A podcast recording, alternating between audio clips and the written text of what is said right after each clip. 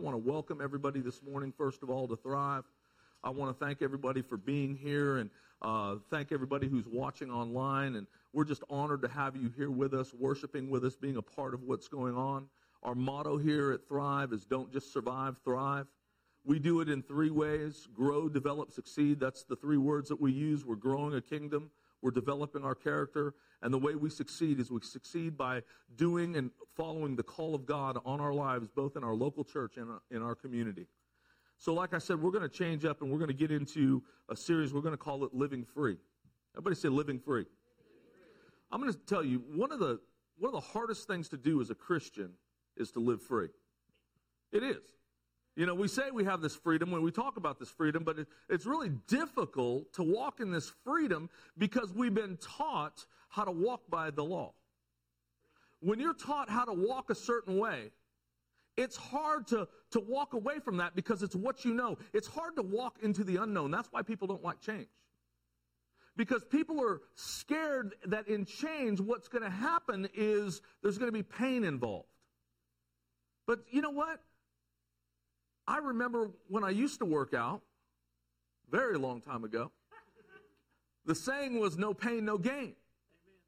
And there's truth to that. You have to have a little bit of pain in order to gain muscle mass. You have to have a little bit of suffering and reading to get, gain some knowledge and education.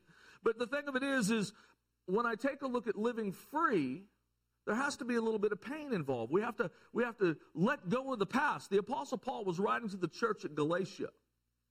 And when he was writing, he was they were struggling with legalism. And, and, and Paul was just so frustrated because what Paul was doing is, is Paul developed this church. And then when he would develop a church, religious people would come up behind him.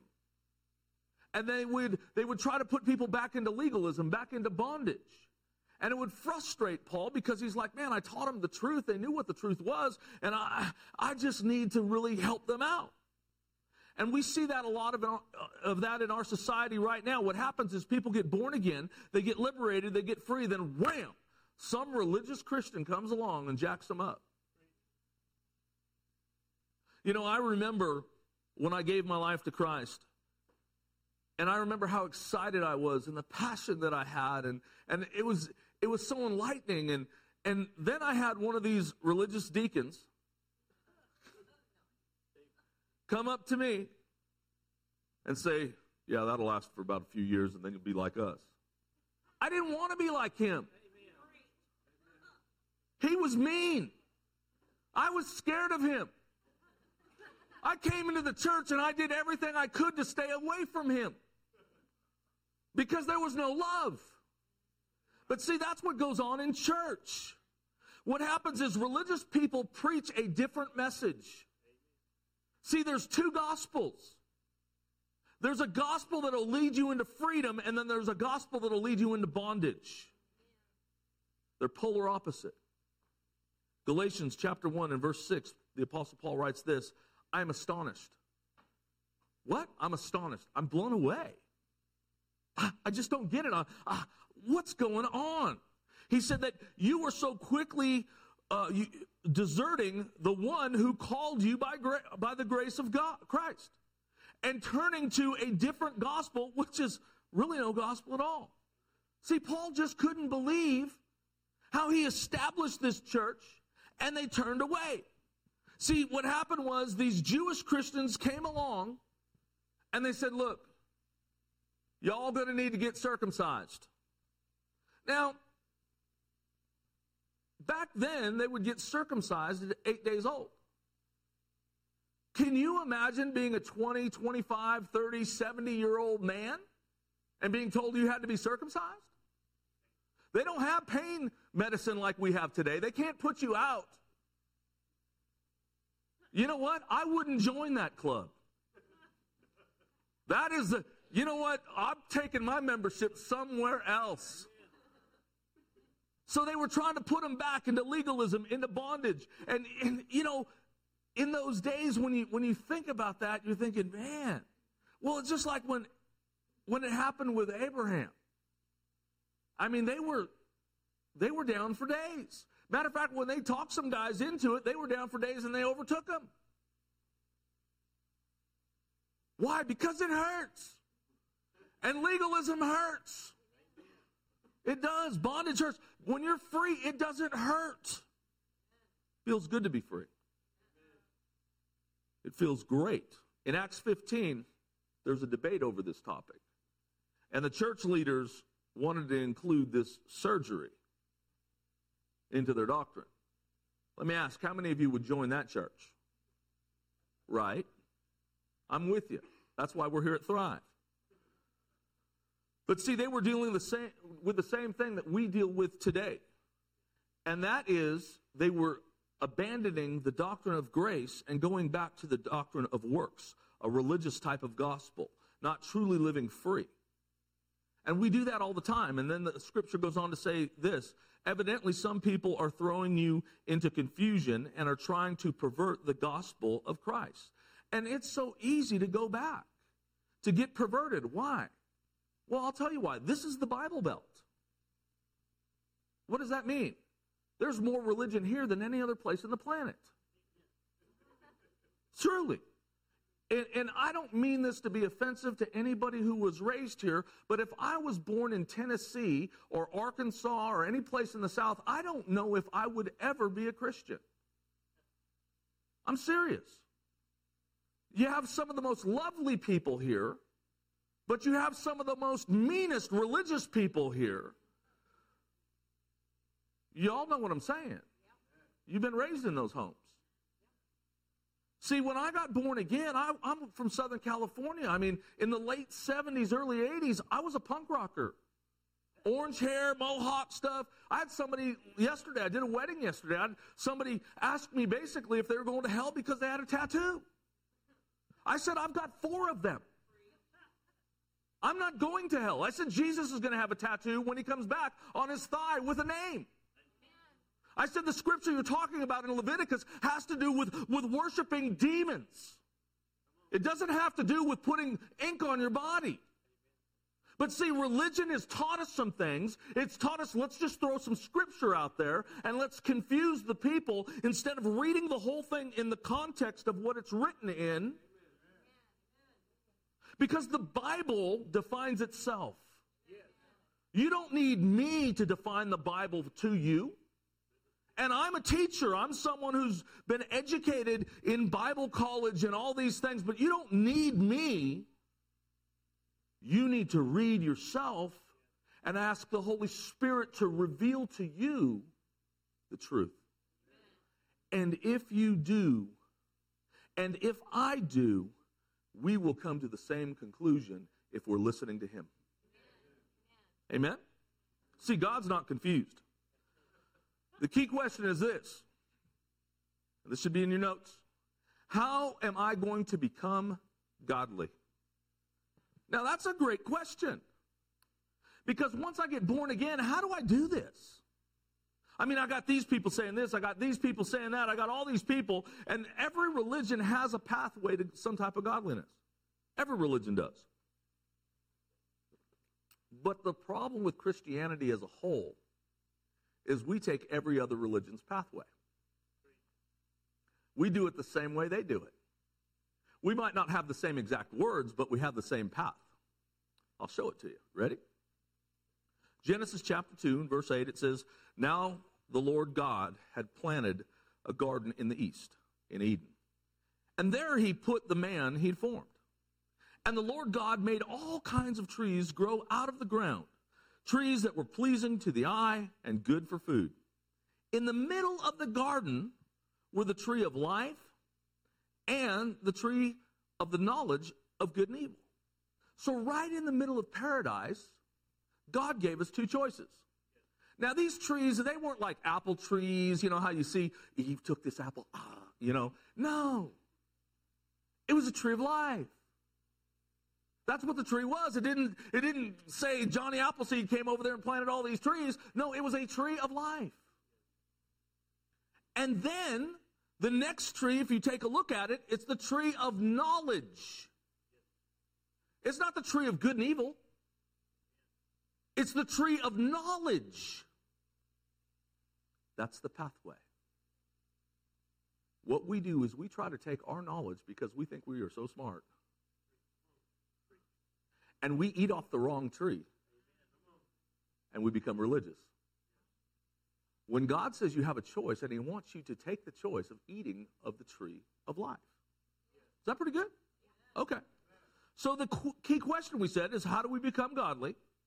So you either become godly by eating of the tree of life, or you try to become godly by your own knowledge, and you're not going to get anywhere because you're going to do it a good way and not a God way. You have to take one of the O's out of good to make it God. Oh, anyway. You can laugh. It's church. It's all right. Verse sixteen, it says this, and the Lord God commanded that man, or the man, you are free to eat from any tree in the garden, but you must not eat from the tree of the knowledge of good and evil. For when you do it, you'll surely die. So what happens is this. When you take the knowledge that you have and you start doing it your way, and you think it's better than God's way, then what's going to happen is you're going to die in whatever situation and whatever decision that you're making. You're going to make the wrong decision. If you see ten people coming up against you, and they all have machine guns, and they're running towards you, and there's a machine gun there and a pencil there, your reasoning is going to say, take the machine gun. God might tell you to take the pencil.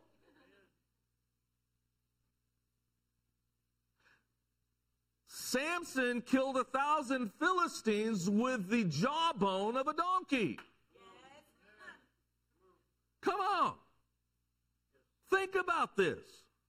He took of the tree of life because the tree of life told him what to do. He followed God's decision instead of his own wisdom. And when we follow God's decision instead of our own wisdom, then we live and not die. If you want to live in any circumstance or any situation that you're going through right now, what I ask you to do, and I implore you to do, is I ask you to take of the tree of life. And the way you take of the tree of life is, first of all, pray. Go to God. Seek him. God, I need your help. Open up his word, and and, and don't open up Leviticus and, and all these things that says, ah, stab him in the eye. Open up, open up the New Testament. Find, find out who Jesus is. Find out who the character of the Father is. And when you see his character, the Holy Spirit will reveal to you the truth of how to get out of your situation. He's, he's your help. Calling me on the phone and saying, Pastor, I need your help. That's like Obi-Wan Kenobi, you're my only hope. You know, th- that that's not it. Jesus is our only hope. He's going to give you a pencil. He's going to give you a, a donkey's jaw. I mean, whoo, man, good stuff. Okay, let's continue on. Chapter three, verse one. Now the serpent was more crafty than any of the wild animals the Lord God had made. That means he was real slick. He said to the woman, did God really say you must not eat from any tree in the garden? The woman said to the serpent, we may eat fruit from the trees in the garden, but God did say you must not eat from the fruit of the tree that is in the middle of the garden, and you must not touch it or you will die. Now, I never saw where God said don't touch it, but evidently he must have. But that's that was new to me when I read that, you know, a few years back. You will not surely die, the serpent said to the woman.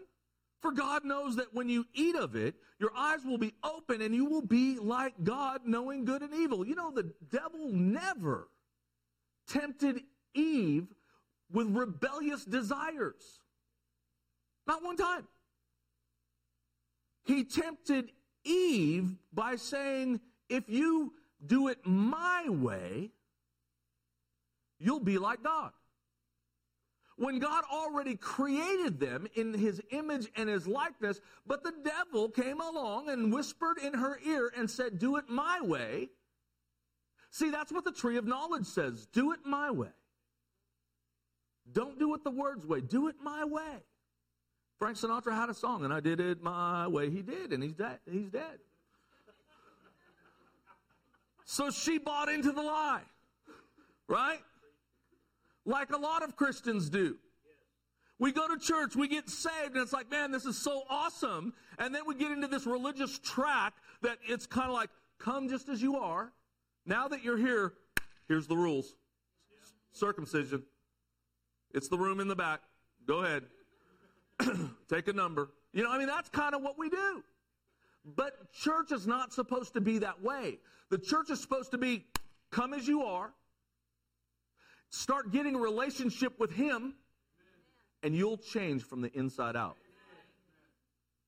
Because if you try to change from the outside in, you're just going to be a dressed-up pig. Serious. Now, all you religious folks watching on T V, I'll take your hate mail and everything, but I still love you. Okay. Bible says, when the woman saw the fruit of the tree was good for food and pleasing to the eye, and also desirable for gaining wisdom, she took and ate of it. She also gave some to her husband, dummy, who was with her, and he ate it. You know, Adam's got to be the dumbest guy I've ever ran across. See, Eve was deceived. Adam committed high treason. He knew what he was doing. Guys still do it today. We we see that woman. I see my mom. Oh, hey, baby. You know, God's saying, warning, Will Rogers, warning, you know, and, and we're saying, ooh, ha, mm, you know? I mean, we do that today. Anyway, that wasn't part of the message. That was just free. So the next verse kind of goes into what happens when you make the wrong choice. It says, then the eyes of both of them were opened, and they realized they were naked. Can you imagine them walking around naked and not realizing you're naked? I mean, if everybody took their clothes off right now, you'd all know you're naked. You'd be doing this. You'd be naked and afraid. And that's what they were. It says they were naked, so they sewed fig leaves together and made coverings for themselves. That's the worldly choice. See, the godly choice is they didn't even have knowledge that they were naked. When they received the knowledge that they were naked, then shame and guilt came in. See, when you use your knowledge, shame and guilt comes in. But when you use his knowledge and you eat off the tree of life, there's no shame and no guilt. When I go to the store and I talk to somebody about Jesus, I don't have shame and guilt. But when I go to the store and I'm trying to get out real fast, so I refuse to talk to that person, I think about it when I'm in my car. Oh, man, I should have said something to them. Anybody ever been there? That's because we did it our way. And I'm not telling, saying talk to them about Jesus to hit them over the head with the Bible. That's the religious way. I'm talking about sharing with them life. Just being kind, just being loving, just, just being real with people and not being religious with people. I'm going to give you some ways to where you can make one of these two different choices. One of the ways is this. One focuses on what you do. See, when you focus on what you do, it might you might be doing a good thing, but you might be doing it for the wrong reason. Well, let me tell you a good thing for the wrong reason. Reading your Bible is a good thing. But you can do it for the wrong reason. See, you can memorize all the scripture that you want to memorize just so you can show how much knowledge you have and how smart you think you are, and really that's prideful. The reason why I read the Bible is not so I can show everybody how smart I am. It's because I want to get closer to God. So you can do the right thing for the wrong reason. I mean, the, it's, I'm not telling you don't read the Word. I'm just saying do it for the right reason. It's not about what you do or what you don't do. It's about this. Focus on what Jesus has done. That's the focus. I read twenty-five scriptures today, you know. I read my chapter. What, what, are you, what are you trying to prove? I do my reading and I don't tell you about it. Because I'm not earn, trying to earn your respect. What I'm trying to do is I'm trying to get closer to Jesus. Because it's not about what I do, it's about what he's done. And that's what we have to realize. In John chapter uh, five, thirty-nine, verse thirty-nine and forty, it says, you diligently study the scriptures because you think that by them.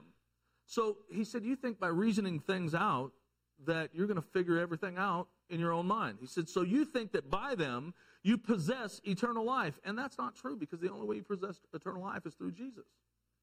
And through the knowledge and knowing Jesus personally, not by your reasoning. Then he goes on to say, these are scriptures that testify about me, yet you refuse to come to me to have life. He said, I don't care how much Bible you memorize. I don't care how much you get into the scripture. That doesn't mean anything to me. You think by doing all this that you're pleasing the Father? That's not how you please him. The only way you please him is when you're getting in there, you start looking for me. That's what he just said. So without these things, without getting into there and looking for Jesus, you don't have anything. Nothing. You could, you might be going to children's church and memorizing your little uh, memory verse and to, to get yourself your little bubble gum. But if you're not going to children's church and, and really getting in touch with Jesus, really you have nothing but bubble gum. That happens every Sunday. People come to church every Sunday because what they do is they, they figure, well, I have to come to church because, you know, I mean, I was raised that way. Well, you just got your bubble gum. You need to come to church because you're searching for Jesus and you want to get together with other believers and you want to grow. And I'll tell you, if that's your reasoning for coming here, then when we go out there, we're going to be effective in leading people to Christ.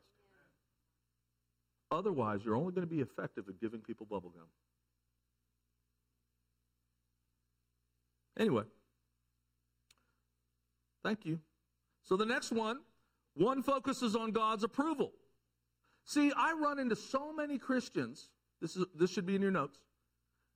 I run into so many Christians that they try to earn God's approval. You can't earn it. Jesus paid the price. All you have to do is believe in him. But, you know, it's pretty sad that, that Christians are running around trying to, well, see, this is what I've done, and look what I've done. And they broadcast it to everybody like God's impressed. Now, God might be impressed if you lived a sinless life on your own and laid your life down for other people. He might be impressed with that, but it ain't going to happen. First of all, you were born into this world. You were born into sin. The blood that runs through your veins is was blood of sin at one time. But see, what happened was the blood that ran through Jesus' veins was the blood of the Father. He breathed life into the womb of Mary. So it was not natural blood. It was a different D N A. It was a heavenly D N A. Man, this is good stuff right here. I don't care what you say. And then the next one focuses on receiving God's love. And that's the right focus. We need to focus on God's love. We need to understand that God loves us. The problem in church, the reason why a lot of people don't like to go to church is because the preacher starts off by saying God loves you and then ends up by telling everybody, you're going to hell. Really? Does he love me or does he want to send me to hell?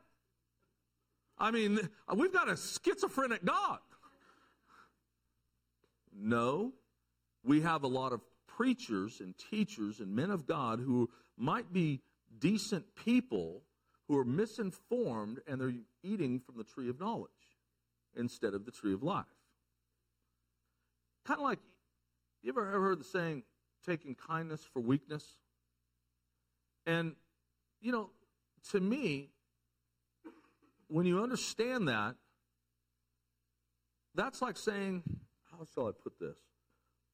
Let's say I accept somebody as a person and I love them and I'm just really cool and and and, and they might be, I don't know, murderers. They could just be evil people. I'm not accepting what they do. I'm accepting them. Kindness for weakness. Just because I'm kind, it doesn't make me weak. And just because I accept you as a person doesn't mean I accept the things that you do. But see, the problem in the church is this, is we have some demented thinking that, well, if you're nice to them, then all of a sudden you're accepting what they do. That is far from the truth. That what that is, is that's thinking of the knowledge of good and evil. That's religion. And you might be going, oh, man, you know, I think that way. Am, is he talking to me? Yes, I'm talking to you. Why? Because I want to help you. I want to help you get to the tree of life. I'm not judging anybody. See, don't think for a moment I hadn't been there. I was just as religious as everybody else. I mean, I, yeah, I had the T-shirt. Had it tattooed on my forehead. I mean, I was. But then some events happened in my life that totally changed my life. And the event that happened was grace. And when I understood what grace really was. Grace is not taught correctly in church. It's starting to be taught correctly, but people are taking it and they're they're going to the other end of the pendulum with it and thinking, okay, well then I, it gives me a license to sin. I can do whatever I want to do. That is not what grace does. Grace gives you the power to live above sin. And it's God's ability working in you and through you to give you the ability that you don't have in yourself. And when you're working on his divine ability, then you can do these things. Because, you know, to be honest with you, you cannot make the right decision without grace. It's impossible. Okay. Romans five eight, it says, but God demonstrated his own love for us in this. While we were sinners, Christ died for us. What does that mean? That means God didn't wait for you to change to hang out with you. God hung out with you so you can change. So don't wait for friends and loved ones to change to hang out with them. Hang out with them and be the example so they can change. I can't tell you how many times I hear people, oh, you know, that I'm, I'm not hanging out with them anymore. That. They don't have a chance without you. You need to be the Jesus in their life. If you're not the hands and feet of Jesus in their life, they cannot and they will not change. Whoa, what's going on? Obi-Wan Kenobi, you're my only hope. First John four nineteen says this, we love because he first loved us. And that's why we love. He started it off. He didn't wait. He, he did it from the beginning. The last two examples are, the, are these right here. One focuses on external duty. That means focuses on works, things that we do. I mean, I'm an usher, I'm a greeter, I'm this, I'm that, I, you know, and it's all these things that I do. That's knowledge. But the other one focuses on internal desire. It's not about knowledge. It's about internal desire. I remember when I got born again, I was so passionate. Every time the doors opened up in church, I would be there. I, matter, matter of fact, the first time I opened up the Bible um, to, to start reading, and I was given this Bible, I read the first twenty-five chapters of Genesis in one sitting. I wouldn't I wouldn't leave it. And the only reason why I stopped is because it was three o'clock in the morning, and, and they said I needed to go to bed. We lived in a real small house at the time. There were six of us in there, and it was, I'm going to say it's, it, was, it was probably a little bit bigger than the stage, but not much.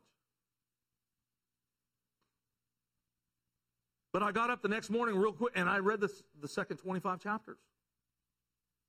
Because I was hungry, there was an internal desire on the inside of me to, to, to get to know God. It had nothing to do with memorizing the Bible, and it had nothing to do with the works that I was doing. It had to do with getting closer to God. There was an eternal desire, a passion. You know, it's a privilege and an honor to serve God. I'm passionate about being a pastor, about teaching the Word of God. I'm very passionate about this. I, to be, besides having my wife, is, is this is the most passionate thing I really am into. I have fun doing other things. I mean, Alexa gets on me and Leah gets on me for doing the, you know, sheriff's department and the driving of the bus. I have fun doing those things, but to be honest with you, this is my passion. This this is it. And I'm so blown away that God would call me to do something like this, especially with my background in the past and the history that I used to, you know. I, I mean, I can get into all kinds of things with you, and, and some of you some of you guys know where I, I should be, uh, in jail or, you know, not not with a star on my, you know, chest or anything like that. I mean, I should be on the other side of the bars. But God. And I'm so honored, and it's such a privilege to serve him. I have an internal desire. First John five three and twelve, it says this. It says, this is the love for God, to obey his commands. And his commands are not burdensome, are not burdensome, are not burdensome. He who has the Son has life. He who d- does not have the Son does not have life. Now, when people hear that, they don't hear that scripture the right way. What they hear is, I need to obey. Obey, obey, obey, obey, obey, obey, obey, obey. That's what they hear. But that's not what he said. What he said was, if you fall in love with me, it's not going to be hard to do these things. The reason why I don't cheat on my wife that I've been married to, it'll be thirty years in July, is not because there's not opportunity out there or there's not some good-looking women out there or stuff like that. The reason why I don't cheat on my wife is I love my wife and I don't want to do anything to hurt her. The reason why we don't sin against God is when we love God so much we don't want to hurt him. It's internal, not external. See, if if I have to fight off these desires because I'm not in love with my wife, one day I'm going to fall. If I have to, if if I got delivered from drugs and alcohol, and I have to fight off the desire to go get a bottle of whiskey every time I go by the, the store, then I haven't really been delivered. The grace of God takes the desire away. And if the desire has not been taken away, then you're not walking in the grace of God in that area in your life. Okay. So now you can probably understand that scripture a little bit better. I'm going to give you three ba- basic principles for living free, and then we're going to do so- something else. Number one, fall in love with Jesus. If you love me, John fourteen fifteen, if you love me, you will obey what I command. That's the same thing that I just explained. Number two, don't allow condemnation, so don't allow it. Keep it out of your life. You know, the Bible says this. It says in Romans uh, eight, one and two, it says, therefore there is now no condemnation for those who are in Christ Jesus. I want you to see that portion of Scripture right there. See that comma? In the King James Bible, it adds to it. It talks about for those who don't walk after the uh, flesh but after the Spirit. But that is not in the Greek. So what does that mean? It means there is no condemnation. Don't add anything to the Bible. If you're in Christ Jesus, there should be no condemnation in your life. Fall in love with him. Don't allow condemnation in your life. It says the law of it says because through uh, Christ Jesus, the law of the Spirit who gives life has set you free from the law of sin and death. You've been set free. If you are in the Son, you've been set free. And here's the last one. Make the choice every day.